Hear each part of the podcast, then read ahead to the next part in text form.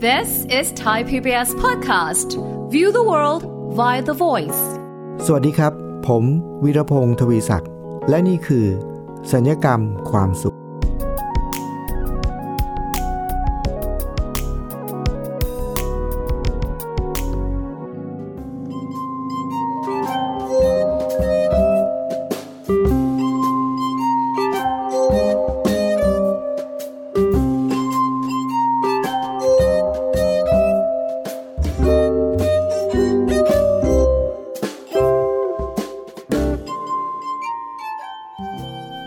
ฟังครับ ถ้าผมจะพูดคำว่า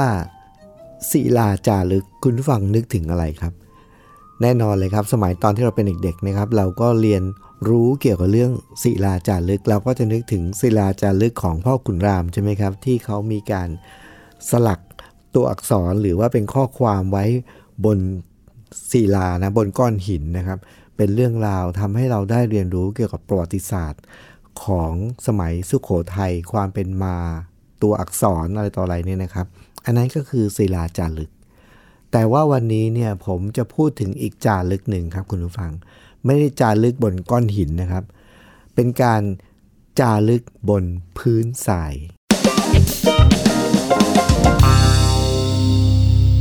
การจารึกบนพื้นทรายเนี่ยเราเป็นคำที่เราไม่ค่อยคุ้นเท่าไหร่นะครับ ถ้าเราเขียนหรือเราสลักอะไรไว้บนหินเนี่ย ก็เรียกว่าศิลาจารึก แล้วเท่าที่เคยเรียนมานะครับ คุณผู้ฟังผมเชื่อว่าเราก็คงจำได้ว่า การจารึกอะไรบางอย่างบนก้อนหินเนี่ยครับ มันจะทำให้มันอยู่อย่างยาวนานแล้วก็เป็นพันปีนะครับ แม้กระทั่งอย่างของศิลาจารึกของเราเนี่ยของพ่อขุนรามเนี่ย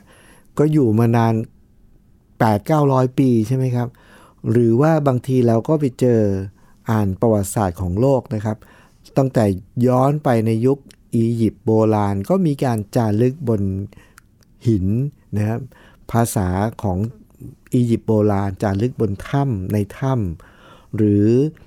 เออมนุษย์ยุคหินก็มีการสลักหรือจารึกอะไรไว้เป็นไม่ใช่เป็นตัวหนังสือ แต่ก็บนภูเขาบนหน้าผา ก็อยู่มาเป็นพันปีนะครับ เราก็เลยคุ้นกับคำว่าศิลาจารึก หรือว่าการจารึกบน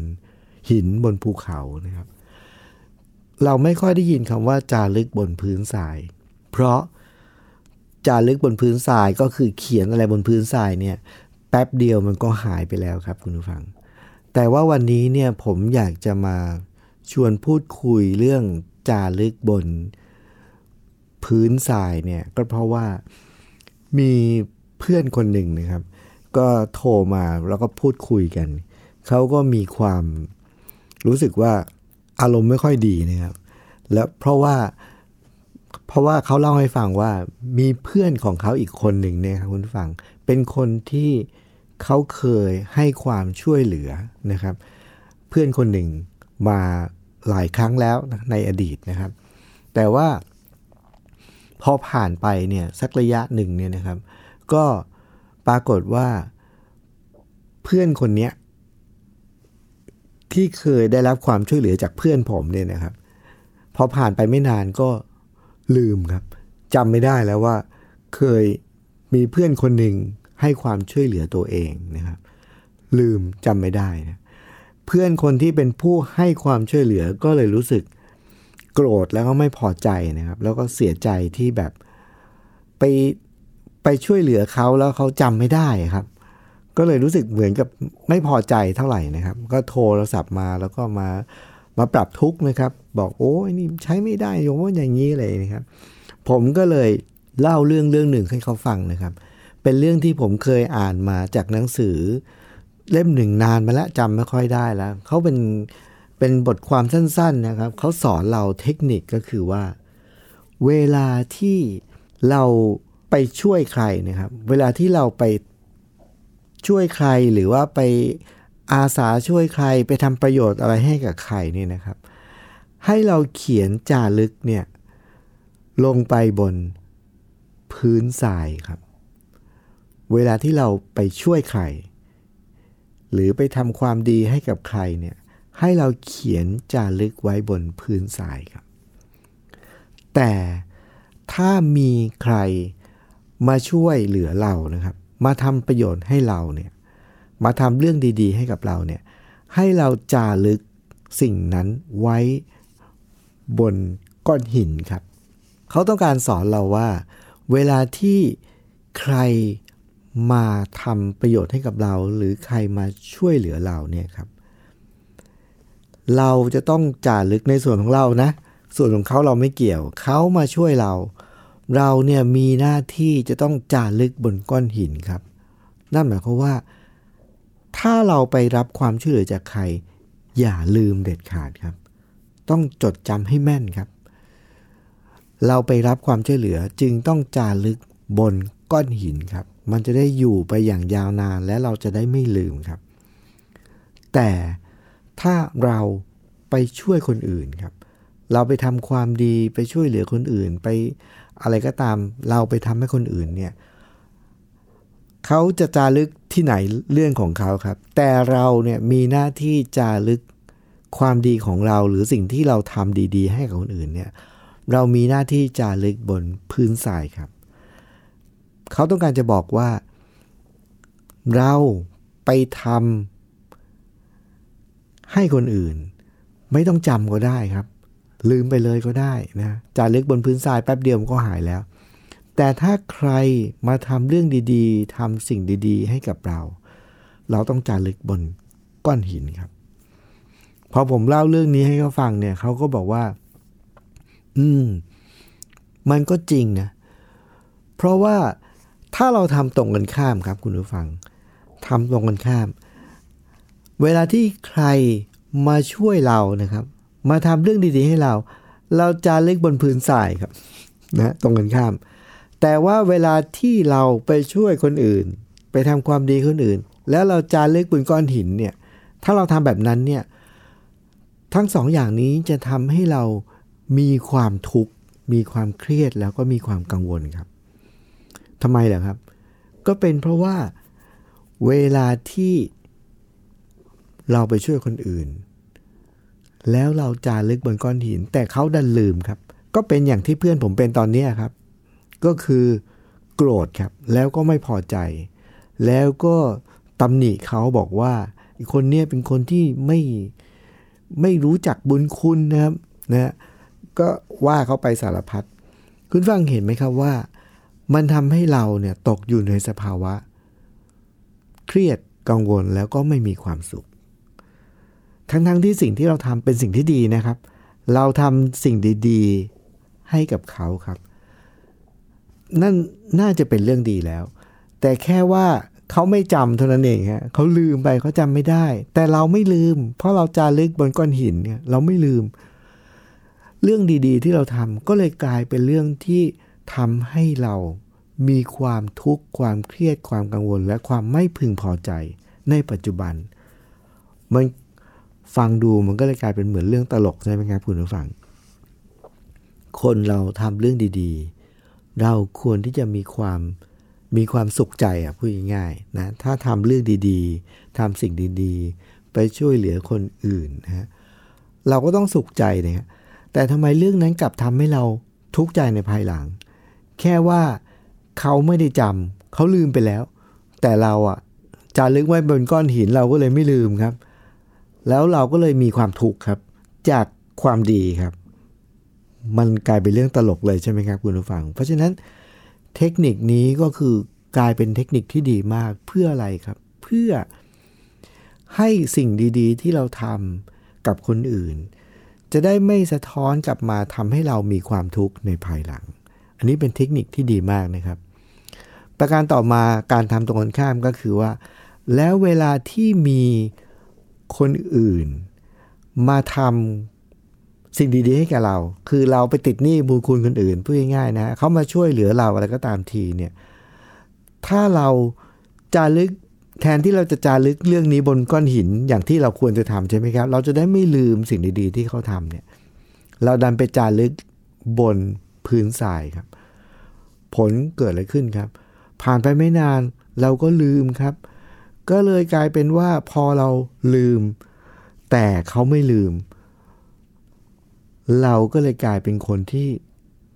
ถูกตำหนิแล้วก็ถูกตราหน้าว่าเป็นคนที่ไม่รู้จักบุญคุณของคนครับ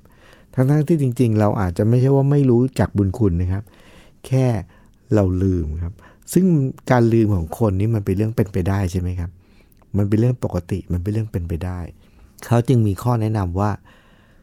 ถ้าไปรับความช่วยเหลือจากใคร หรือมีใครทำเรื่องดี ๆ ให้กับเราครับ จงจารึกสิ่งนั้นบนก้อนหินครับ แต่ถ้าเราเป็นคนไปทำจารึกบนทรายไปเลยครับ ลืมได้ลืมไปเลยครับ เพื่ออะไรทั้งสองกรณีเพื่ออะไรครับ เพื่อเราจะได้ไม่เป็นคนที่ต้องตกอยู่ในสภาวะของความทุกข์ ความเครียด ความกังวล ทั้งๆทที่สิ่งที่เราทำนั้นเป็นสิ่งที่ดีครับ ถ้าเราทำสิ่งที่ดี เราไม่ควรผลที่เราได้รับเนี่ยเราไม่ควรจะต้องเป็นคนที่ต้องมานั่งทุกข์เครียดแล้วก็กังวล จากการทำสิ่งที่ดีครับ เพราะฉะนั้นคุณผู้ฟังครับ เทคนิคนี้เป็นเทคนิคที่ดีมากนะครับ เราทำสิ่งดีๆ ให้กับใคร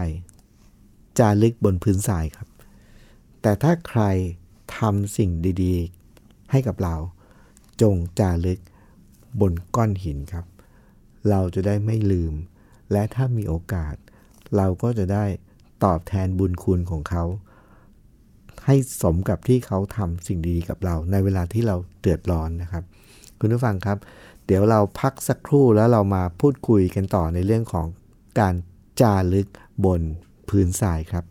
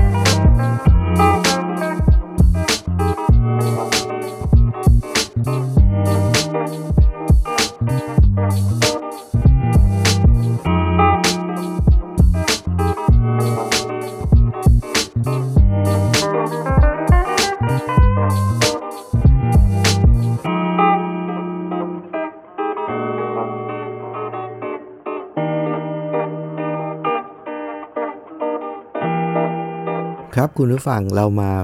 พบกับช่วงที่ 2 นะครับ ของพอดแคสต์สัญญกรรมความสุข ตอนนี้เป็นตอนที่ว่าด้วยเรื่องของจารึกบนพื้นทรายนะครับ คุณผู้ฟังครับ ผมขออนุญาตย้อนกลับไปอีกนิดนึงก็คือว่า มันเป็นเรื่องน่าตลกนะครับ ถ้าเราจะมีความทุกข์จากการที่เราทำความดี เพราะฉะนั้นถ้าเรา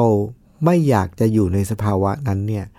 เทคนิคที่ว่านี้ก็ผมได้บอกไปแล้วนะครับว่าทำความดี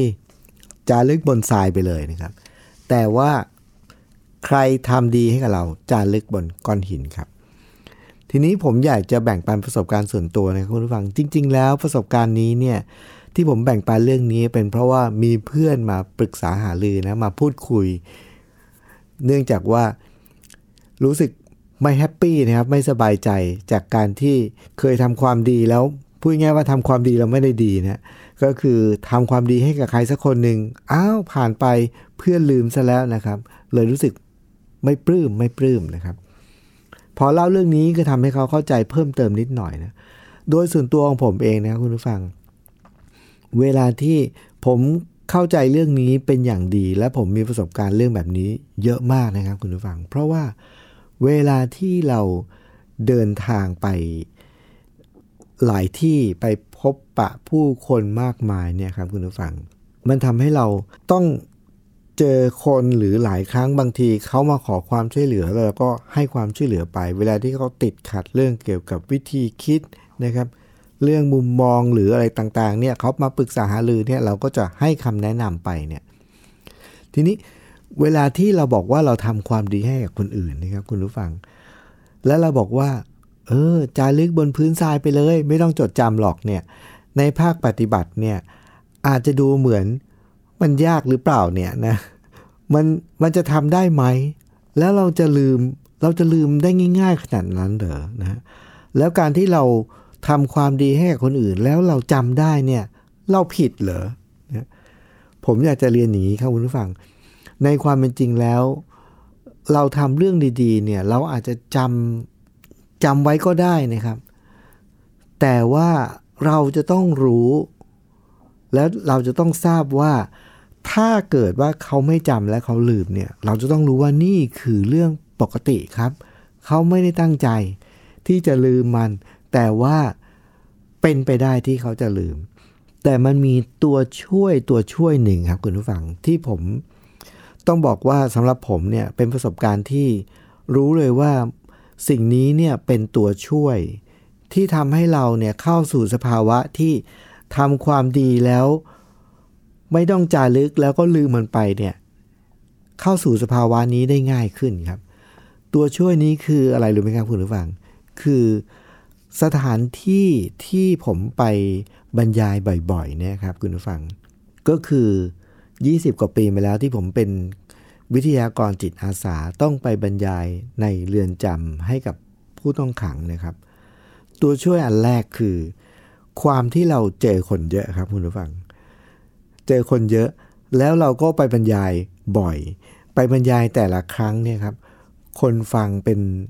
เป็นร้อยนะหนึ่งร้อยสองร้อยสามร้อยบางทีนะครับ เพราะฉะนั้นในแต่ละครั้งเนี่ยเราเจอคนเยอะมาก แล้ว ทุกครั้งที่ไปถ้ามีใครสักคนหนึ่ง เข้ามาปรึกษาขอปรึกษาเป็นการส่วนตัว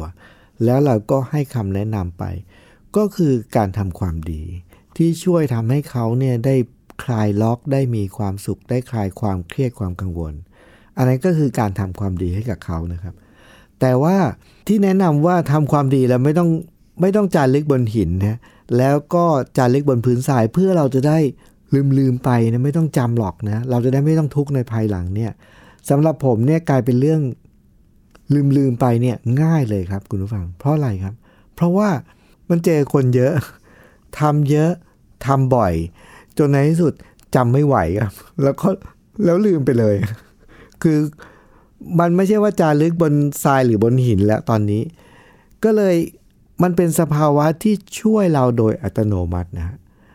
มันทำให้เรา จำไม่ได้เลยครับว่า เอ๊คนนั้นเป็นใครเราทำอะไรนะ มีอยู่ครั้งหนึ่งครับ คุณผู้ฟัง ผมไปบรรยายในเรือนจำนะ เสร็จแล้วก็มันเกิดเหตุการณ์เหตุการณ์หนึ่งขึ้นมา แล้วก็ในระหว่างนั้นเนี่ยเป็นเหตุการณ์ที่เกิดขึ้นในระหว่างการบรรยายครับ ผมก็หาทางออกด้วยการพูดคุย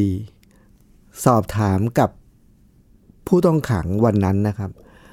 การพูดคุยสอบถามเนี่ยผมใช้เทคนิคการถามคำถามเสมอ ถามคำถามเพื่อให้เขาตอบ ถามคำถามเพื่อให้เขาตอบ แล้วจากคำตอบของเขาเองเนี่ยมันจะทำให้เขาปลดล็อกตัวเขาเอง แล้วเขาก็จะค้นพบคุณค่าในตัวเองอะไรอย่างเงี้ยนะครับ เป็นการพัฒนาคนอย่างยั่งยืน คือเราไม่ไปบอกแต่ว่าถามคำถามและให้เขาคิดด้วยตัวเขาเองนะครับ ผมก็ใช้เทคนิควิธีนี้ครับถามคำถามแล้วเขาก็ตอบถามคำถามแล้วเขาก็ตอบหลังจากนั้นเนี่ยถามไปสองสามคำถามครับ มันทำให้เขาได้คิดครับ แล้วเขาก็พบว่า เออ ใช่นะแล้วคุณผู้ฟังเชื่อไหมครับว่าวันนั้นเนี่ย ผู้ต้องขังคนหนึ่งก็คลายล็อกจากความเครียดความกังวล แล้วก็พบคุณค่าบางอย่างในตัวเองทำให้ชีวิตเขาเปลี่ยนหลังจากวันนั้นแล้วก็ดีขึ้นเลยครับ เสร็จแล้ว อันนั้นคือการทำความดีกับเขาครับ แต่ความที่ผมบรรยายสถานที่บรรยายคือในเรือนจำเนี่ย เพราะฉะนั้นมันยิ่งทำให้เราลืมเรื่องนี้ง่ายครับ เพราะว่าในเรือนจำอะเวลาที่เราไปเจอคนหรือเวลาที่เราไปบรรยายเนี่ยครับเขาไม่อนุญาตให้เราบันทึกภาพอะครับเขาไม่อนุญาต แล้วเราก็เจอผู้ต้องขังแต่ละรุ่นเนี่ยเยอะแล้วก็เปลี่ยนรุ่นไปเรื่อยๆ เราก็เลยจำไม่ไหวครับ ลืมไปเองเลยครับ แล้ว หลังจากนั้นเนี่ยพอเหตุการณ์นั้นผ่านไปหลายเดือนครับคุณผู้ฟัง มีอยู่วันหนึ่งก็มีผู้ต้องขังคนหนึ่งก็ไปเจอกันอีก แล้วก็แต่ผมก็จำไม่ได้นะว่าเคยเจอเขาหรือยังไงก็ตามที เจอกันในอีกหลักสูตรหนึ่งนะครับเขาก็เข้ามาขอบคุณนะขอบคุณที่ผมทำให้เขาเนี่ยได้แง่คิดมุมมอง แล้วทำให้ชีวิตเขาเปลี่ยนแปลงไปในทางที่ดีขึ้นนะครับ ณวินาทีที่เขามาขอบคุณครั้งที่สองที่เจอกันเนี่ยครับคุณผู้ฟัง ผมต้องเรียนตามตรงว่า ผมจำอะไรไม่ได้เลยครับ คือไม่ใช่เพราะว่าผมจานเล็กบนพื้นทรายนะครับ คือจำไม่ได้เลย เพราะว่าเราเจอคนเยอะ แล้ว อันนี้เป็นข้อดีที่ในเรือนจำเขาไม่ให้ถ่ายภาพ เพราะว่าถ้าเกิดเวลาที่เราไปบรรยายที่ไหนนะครับคุณผู้ฟัง แล้วเราก็ถ่ายภาพสมัยนี้เวลาถ่ายภาพปุ๊บ เรามีเหตุการณ์ประทับใจแล้วก็จะโพสต์ลงไปใน Facebook โพสต์ใน Facebook ผ่านไป 1 ปี Facebook ก็จะเตือนครับว่าปีที่แล้ววันนี้เกิดอะไรขึ้นนะเตือนทุกปีครับ 2 ปีผ่านไปเขาจะเตือน 2 ปีที่แล้วเกิดอะไรขึ้น 3 ปีที่แล้ว 10 ปีที่แล้วเกิดอะไรขึ้น เตือนอยู่ตลอดเวลาครับ เวลาที่เราถ่ายภาพแล้วก็โพสต์ใน Facebook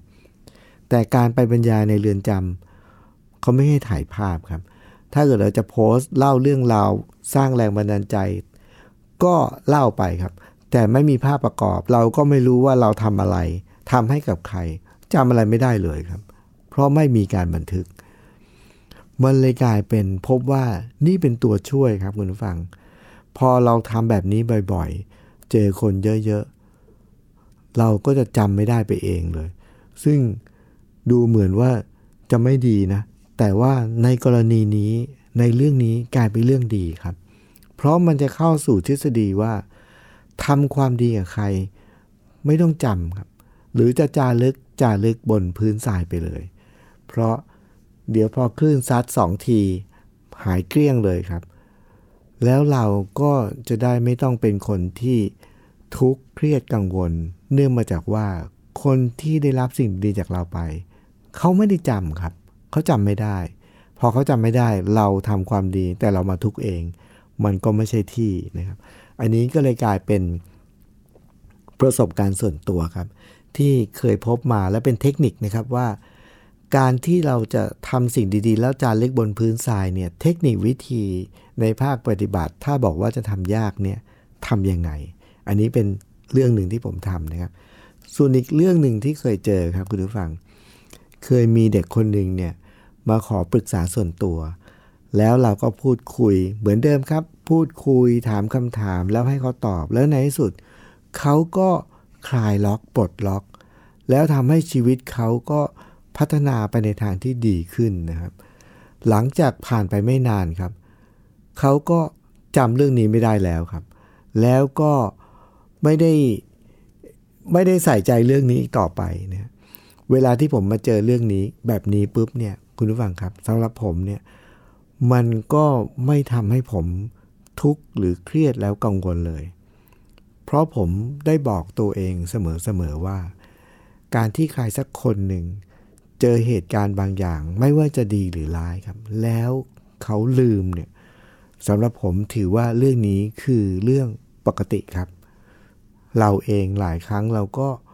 ลืม หลายเรื่องครับ หรือแม้กระทั่งเราเองบางทีมีคนมาทำเรื่องดี ๆ ให้กับเราครับ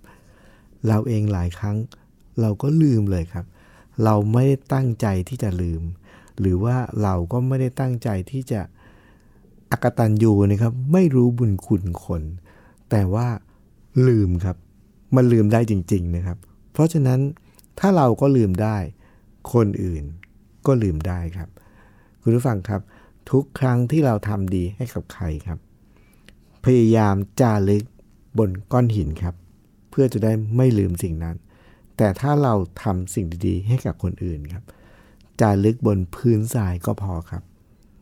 วันสองวันมันก็จะจางหายไป แล้วเราก็จะมีความสุขกับสิ่งที่ทำไปเรียบร้อยแล้ว แล้วก็ไม่ต้องหันกลับมาทุกข์อีก ถ้าวันหนึ่งเขาลืม คุณผู้ฟังครับ รายการสัญญกรรมความสุข วันนี้จบลงนะครับ ต้องขอบพระคุณคุณผู้ฟังทุกท่านสำหรับการติดตามอย่างสม่ำเสมอนะครับ วันนี้ผมวีรพงศ์ทวีศักดิ์ต้องขอลาไปก่อนครับ สวัสดีครับ ติดตามรายการทางเว็บไซต์และแอปพลิเคชันของไทย PBS Podcast Spotify SoundCloud Google Podcast Apple Podcast และ YouTube Channel Thai PBS Podcast Thai PBS Podcast. View the world via the voice.